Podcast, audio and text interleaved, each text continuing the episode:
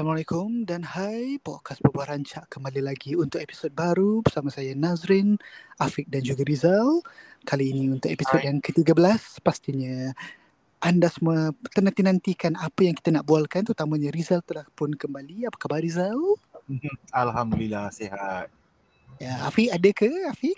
Rizal dah comeback.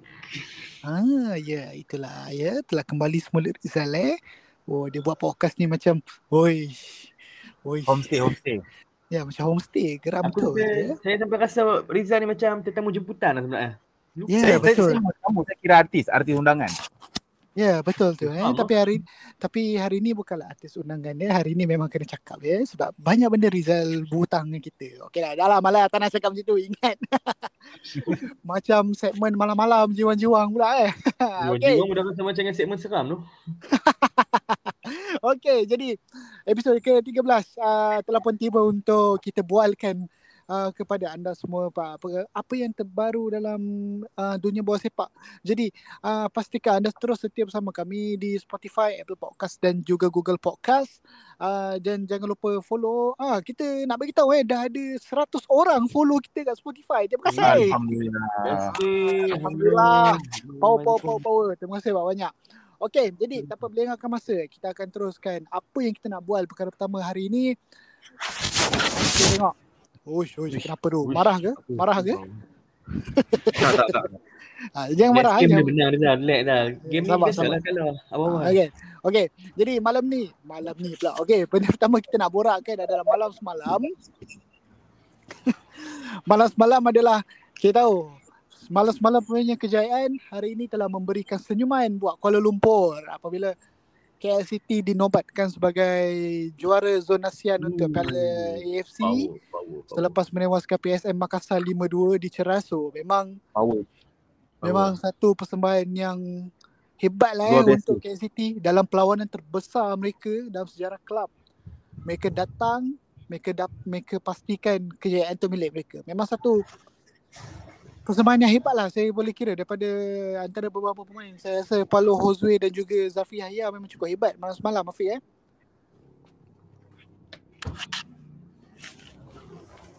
Afiq? Ya, Afiq. Afiq? Ya. Afiq? Ya, di mana Afiq ya? Tapi betul. Ini memang betul-betul hilang Dia hilang. Tanpa dikesan. Tapi memang betul persembahan KL City semalam memang baik lah. Saya pun macam terkejut juga. Ada beberapa minit lah second half tu diorang agak drop sikit. Lepas tu diorang main balik memang superb lah. Puas hati lah tengok game diorang. Kan betul kan. Memang cukup berkualiti lah apa yang berlaku. Persembahan yang macam saya katakan tadi lah, Paulo Josué dan juga Zafri Ayah memang cukup baik lah persembahan mereka. Kita harus berikan pujian dan bukan saya je yang kata, orang lain pun semua kata Zafri antara pemain terbaik semalam. Dan satu lagi perkara yang menarik perhatian saya semalam Rizal adalah macam mana Paulo Josué ni dia ada peluang untuk hat-trick tapi dia pilih dia bagi Hadin Azman untuk jaringkan gol. Betul, dan benda tu bersebab. Ya betul sebab memang katanya sebab Hadin bakal menimang cahaya mata ya. Jadi kita ucapkan tahniah, alhamdulillah. Jadi ini satu apa orang kata satu tindakan murni lah daripada Josué macam untuk meraihkan berita baik itulah ya. Jadi berita baik untuk keseluruhan skuad lah kan. Jadi sikap terpuji ditunjukkan oleh Paulo Josué.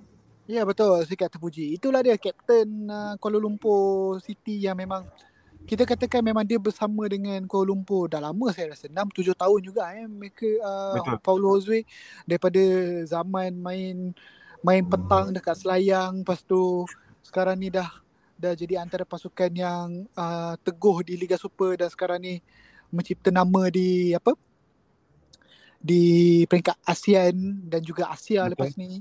Jadi macam sebenarnya ia satu perkara yang baiklah sebenarnya untuk bola sepak ibu negara Malaysia ni lah sebab kita semua tahu yang kalau kata di Eropah lah kan, pasukan-pasukan di ibu negara macam London, Madrid, Paris, lepas tu mereka ni semua ada pasukan-pasukan yang kuat tau.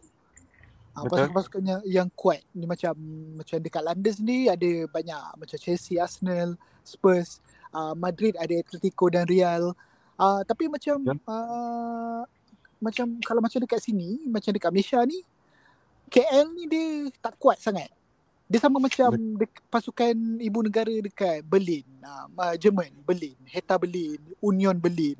Dia macam suam-suam kuku kan. Jadi macam ni satu perkara yang baik lah sebenarnya kan, Afiq kan, yang telah kembali. Betul.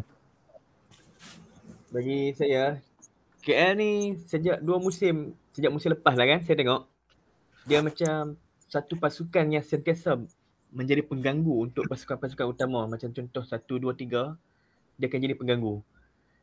Betul. Nak kata dia terlalu kuat, nak kata dia setiap perlawanan, tak juga. Sebab ada banyak juga perlawanan yang mereka kalah kadang-kadang. Ada juga yang dari segi corak permainan mereka. Tapi jika mereka berdepan dengan pasukan-pasukan besar dalam persaingan domestik, selalunya dia akan jadi ancaman lah, masalah. Bagi contoh, kita boleh tengok dalam persaingan final Piala Malaysia masa lepas, macam mana KLC boleh buat kejutan. Tetapi bagi saya, itu sebenarnya nak kata terlalu membuat kejutan pun tak juga, sebab mereka boleh jadi konsisten. Macam contoh perlawanan semalam, kita boleh tengok yang kualiti yang dipamerkan oleh KLC itu bukan disebabkan kelemahan PSM Makassar, tetapi memang betul-betul pasukan ni tengok on form. Tapi ketika perlawanan ketika mereka dengan Terengganu sebelum ini, permainan mereka bagi saya agak teruk. Kira bagi saya KLCT ni dalam satu fasa yang terbaik sebenarnya untuk menjadi pengganggu, ataupun kalau mereka nak mencabar kejuaraan, mungkinlah 1-2 rombakan perlu dibuat. Tapi bagi saya KLCT perlu kekalkan core player macam pemain-pemain utama tu. Itu adalah salah satu resipi kejayaan Bojan Hodak musim ni, sebab mengekalkan banyak pemain-pemain kunci ya. Sabar, kenapa tu banyak sangat bunyi saya, bunyi tu datang ke saya sebab saya ada di jalan. Sabar. Bagi saya KLCT ni okey lah, tapi dah sampai ke final ni kan, mereka betul-betul dah menunjukkan kualiti. Saya harap para penyokong lah, sedih dengar semalam bila Paulo Josué kata dia mengharapkan lebih banyak penyokong dan sokong mereka sebab mereka dah melayakkan ke final kan. Ya, tapi macam saya katakan, macam Afiq, saya pergi ke stadium semalam. Jadi untuk pasukan seperti KLCT, mungkin kita satu benda yang dia akui, KLCT memang dia punya fan base, dia size dia tak besar. Jadi tapi untuk kehadiran semalam sebenarnya sangat membanggakan sebenarnya, sebab kalau ikutkan di sebelah mereka, di bahagian KLCT ni, kawasan yang dihaskan untuk KLCT ni saya boleh katakan dipenuhi dengan baik lah. Dan kalau ikutkan di luar stadium pun, kereta bersepah-sepah, motor main banyak. Memang kalau datang lambat tu nak cari tempat memang tak ada lah. Memang jadi memang semalam sebenarnya saya pujilah kehadiran tu. Mungkin Paulo Josué mungkin dia dengar dekat pengumuman yang katanya dalam 2,000 saja yang datang. Tapi saya tak rasa sebenarnya 2,000. Sebenarnya dia kira 8 ke 9,000 tu memang ada. Tapi itu memang satu perkara yang membanggakan sebab, dan saya berharap sebenarnya Kuala Lumpur penyokong-penyokong yang akan terus lepas ni terus bersama dengan pasukan. Sebab mereka perlukan penyokong, dan betul. Dan sekarang ni pun banyak dah ramai dah penduduk-penduduk, pelancong-pelancong luar yang datang, yang duduk di Kuala Lumpur. Mereka pergi tengok Kuala Lumpur main. Sebab betul, itulah pasukan bola sepak yang paling dekat dengan mereka. Jadi dah mula ada sokongan tu dah mula merebak, dah mula keluar ke orang luar. Tapi macam mana pun orang Kuala Lumpur perlulah menyokong pasukan dia juga kan. Gitulah. Betul. Jadi macam Kuala Lumpur City akan berjumpa dengan siapa? Mohun Bagan katanya, pasukan daripada India, tapi masih lagi kita menunggu statusnya sama ada, sebab kita pun tahu yang India digantung oleh FIFA akibat campur tangan kerajaan. Jadi segala penyertaan India dalam mana-mana kejohanan semuanya digantung. Jadi status Mohun Bagan ni tidak diketahui. Jadi sekiranya Mohun Bagan ni dinafikan tempat mereka di separuh akhir antara zon, interzone punya perlawanan, Kuala Lumpur akan terus ke perlawanan akhir. Jadi terus lompat. Dan kejayaan lagi lah saya benda tu. Ya, kejayaan bergolek lah datang tak diduga kan. Dengan satu lagi rezeki. Ya, betul tu. Dengan lagi satu apa, tapi perlawanan tu lepas tu sukar lah akan berjumpa pasukan Uzbekistan ataupun Hong Kong. Tapi kita tengok nanti macam mana. Okey. Okey. Sukar atau tidak, tapi kekurangannya kita dah bagi satu benda yang menarik lah dari segi MA point ranking KCT lah, telah bagi satu benda yang membanggakan. Menaikkan liga negara, kira sekali secara langsung orang akan cari. Betul, sebagai asas liga. Ya, satu benda yang membanggakan lah. Lepas beberapa musim sebelum ni kita hanya betul-betul bergantung harap kepada JDT di Asia. Kira kali ni kita ada wakil lagi yang boleh bergerak lebih jauh seperti KCT. Satu perkara yang membanggakan. Ya, betul tu. Jadi kita harap cabaran KCT sebagai wakil tuan negara akan terus berkibar untuk sekurang-kurangnya 1-2 perlawanan lagi, harapnya mereka akan terus melangkah jauh lah ya. Okey. Okey, cukuplah pasal KCT. Tahniah kita ucapkan. Kita ke perkara yang inilah kita perlukan Rizal lah untuk ada ya pada hari ini, untuk menjawab segala tomahan-tomahan pada hari ini lah ya. Okey. Saya sentiasa bersedia untuk mendengar segala cacian dan makian serta hinaan. Ya, betul tu. Okey, seperti yang kalian tahu, Rizal adalah penyokong tega Liverpool dan tempoh hari Liverpool kalah. Betul. Liverpool kalah dengan Manchester United 2-1.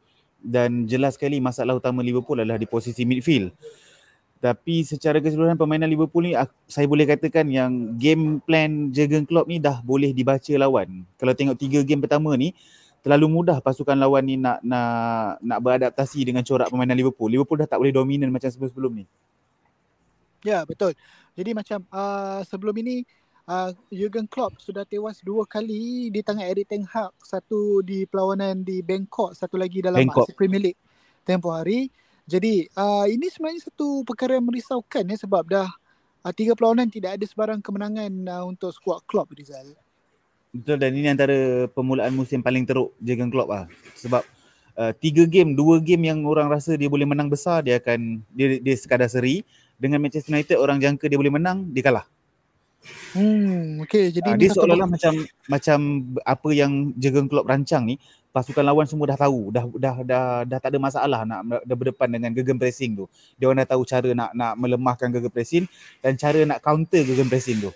Jadi macam sebenarnya benda ni sama ada masalah taktikal dah kantoi, dah bocor ke, ataupun sebenarnya squad ni mungkin ada perubahan sebab yelah ada pemain yang betul-betul berlainan sistem dia macam Darwin Nunez ni. Saya rasa betul sebenarnya dia perlukan pembaruan, tapi bila Darwin Nunez tak main, ditambah pula dengan midfield yang langsung tak kreatif sebab terpaksa gunakan Elliot dengan Milner. So saya rasa benda tu sedikit sebanyak mengganggu. Sebab taktikal Jurgen Klopp ni boleh katakan sama je method yang digunakan dalam setiap perlawanan. So pasukan lawan dah tahu Liverpool akan pergi ke mana, Liverpool akan menyerang daripada mana, Liverpool akan bertahan macam mana. So orang dah tahu semua benda tu. Jadi diperlukan pemain macam Darwin Nunez ni sebab nak buat ada pembaharuan. Jadi orang tak boleh nak duga Darwin Nunez digunakan untuk apa. Tapi kalau something new lah. Tapi kalau macam pasukan tu memang bagus, pemain-pemainnya bagus, sepatutnya tak ada masalah nak dapat keputusan kan, Afiq? Dia pemain bagus, tapi kalau kita tak dapat terapan taktikal yang bagus pun, dia kan jadi masalah juga sebenarnya. Sebenarnya masalah yang macam Liverpool hadap sekarang ni, daripada macam Rizal kata tadi, pemain-pemain dah tahu nak hadap di game pressing ni, dah dihadapi oleh Manchester City sebelum ni. Kita boleh tengok kebanyakan pasukan dah boleh adapt, dah boleh tahu macam mana nak lawan Manchester City, dan perkara tu sekarang dihadapi oleh Liverpool. Liverpool pula sekarang macam perancang tengah mereka, Jota, Diogo tak boleh main kan? Thiago, Jota main depan. Thiago dengan Jota tu orang yang berbeza, Muhammad Afiq. Ya, Thiago akan darah dengan Diogo Jota, tak boleh main dua-dua. Dua-dua tu antara pemain yang mempunyai mobility yang tinggi lah dalam Liverpool, dan memang terasa lah tanpa kehadiran mereka untuk perlawanan ni. Betul. Sebab memang nampak Liverpool bermasalah di posisi midfield. Sangat-sangat teruk. Kalau tak ada pembelian baru, dan pemain-pemain sedia ada masih lagi ada masalah kecederaan macam ni, saya tak rasa Liverpool boleh pergi jauh. Berkemungkinan besar Liverpool akan fight untuk pergi ke Europa League. Tapi kalau siapa yang sepatutnya Liverpool kejar untuk dapatkan orang baru ni di bahagian tengah? Jude Bellingham. Tapi katanya Jude Bellingham ni lambat ni. Katanya musim depan Dortmund tak nak jual sebab Dortmund nak jual musim depan. Tapi rasanya kalau Liverpool boleh buat deal cantik sikit, harga okey sikit, rasanya boleh dapat. Sebab Liverpool memang sangat-sangat memerlukan pemain baru. Dan kalau tak ada pemain baru, situasi ni akan berlaku samalah macam apa yang Jurgen Klopp pernah hadapi sebelum ni. Dengan Mainz, dengan Dortmund. Lepas 7 tahun, dia pegang klub, orang dah tahu semua benda yang dia nak buat tu, orang dah tahu. Jadi dia dah nothing special lah dekat dia. Ini sebenarnya menjadi satu pertanyaan juga sebab macam apa yang Rizal dengan Afiq katakan tadi, dia dah lama-lama tactical tu dah tahu dah. Jadi adakah ni sebenarnya mendorong kepada orang kata sindrom tahun ke-7? Sebab macam kita tahu macam pengurus lain macam Jose Mourinho, dia ada sindrom musim ketiga. Bila musim ketiga je mesti kelang kabut pasukan dia. Tapi macam Klopp ni musim ke-7 dan dia dah dibuktikan 2 kali apabila di Mainz dengan Dortmund. Jadi adakah kali ini ianya akan berlaku ataupun tidak? Saya tak rasa benda tu akan berlaku sebab kalau Jurgen Klopp dapat sokongan daripada board, sebab Jurgen Klopp sebelum dah cakap bukan dia yang ada kuasa membeli. So maksudnya kat situ dia menunjukkan dia nak bagi tahu yang dia memang nak pemain baru. So bila ada pemain baru, dia akan ada variasi baru dari segi bertahan ataupun menyerang. So benda tu akan mengelakkan berlakunya isu macam ni lah. Yang 7 tahun, tactical dah basi, orang dah boleh baca. Sebab dia pun guna pemain-pemain yang sama. Kalau ada muka baru pun, muka baru tu akan mainkan role yang sama. Jadi so dia kena ada pembaharuan. So sebab tu macam sekarang dia sendiri mengaku yang dia nak Jude Bellingham tu. Sebab kalau ada Jude Bellingham, berkemungkinan besar akan ada perubahan dari segi cara diorang menyerang. Sebab Jude Bellingham punya pendekatan tu berbeza daripada midfield yang dia ada sekarang. Afiq rasa?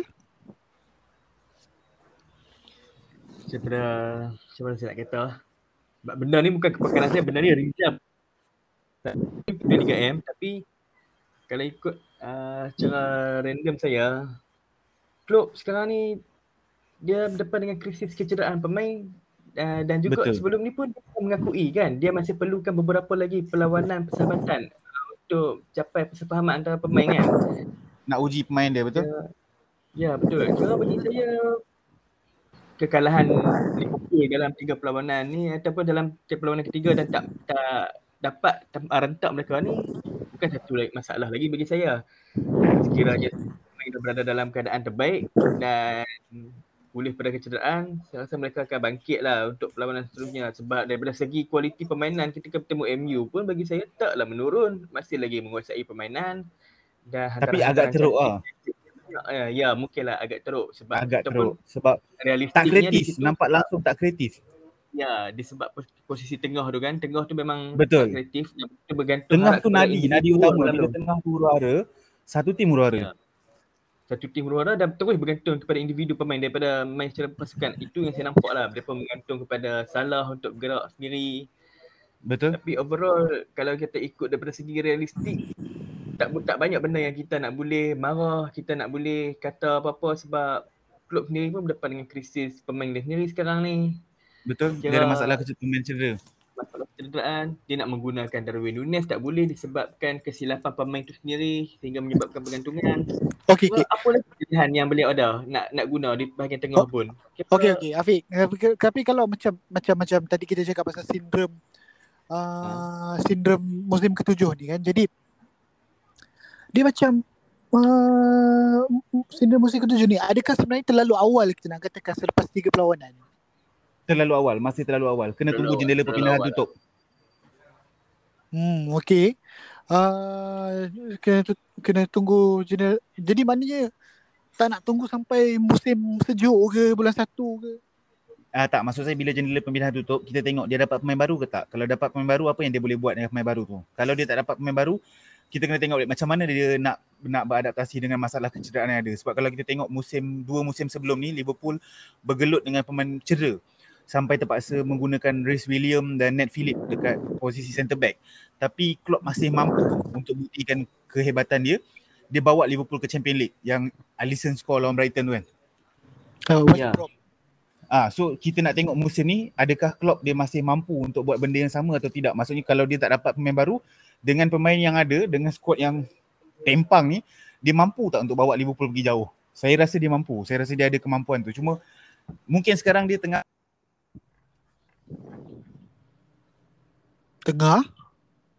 So dia masih tengah buat percaturan lagi. So kita kena tengok lepas 5 game apa yang dia boleh buat. Okey, jadi satu yang terakhir khas lah, kita bagi ruang untuk Rizal lah. Afiq, saya macam Rizal pesanan. Bukan. Sabarlah dulu. Okey, kita takut ni. Okey, pesanan buat penyokong Manchester United yang mengeji awak. Saya tak ada apa-apa pesanan. Diorang boleh nikmati kemenangan ni sebab inilah kemenangan yang ini dah umpama diorang menang liga. Sebab dapat kalahkan Liverpool. Diorang deserve lah untuk meraihkan kemenangan ni. Saya pun turut tompang berbangga lah sebab saya pemegang kad ahli Manchester United. Tak nak mencarut. Tapi ya Allah, Astaghfirullahaladzim, apa masalah dia ni? Jadi penyokong Manchester United yang buletin Manchester United, diorang tahu Rizal adalah pemegang kad buletin Manchester United. Kalau Rizal nak maki pun tak ada masalah lah. Tak ada masalah. Okeylah, tak apalah. Okeylah, kita letak je lah kat sini kan, jadi benda lain pula. Okeylah, jadi nampaknya itulah dia untuk episod ke-13 podcast Perbualan Ca. Jadi kita ucapkan Rizal harap bersabar lah dengan kekalahan ni. Saya pun tengah bersabar juga. Tapi tak apalah, saya terima dengan tenang dan redo. Okey, jadi teruskan bersama kami dan jangan lupa terima kasih kepada anda yang mendengarkan episod ke-13 podcast Perbualan Ca. Teruskan dengar, follow kami, like, share semua episod kami di semua platform. Dengarkan kami di Spotify, Apple Podcasts dan juga Google Podcasts. Dan sampai di sini saja. Daripada saya, Nazreen, Afiq dan juga Rizal. Kita jumpa lagi. Bye-bye.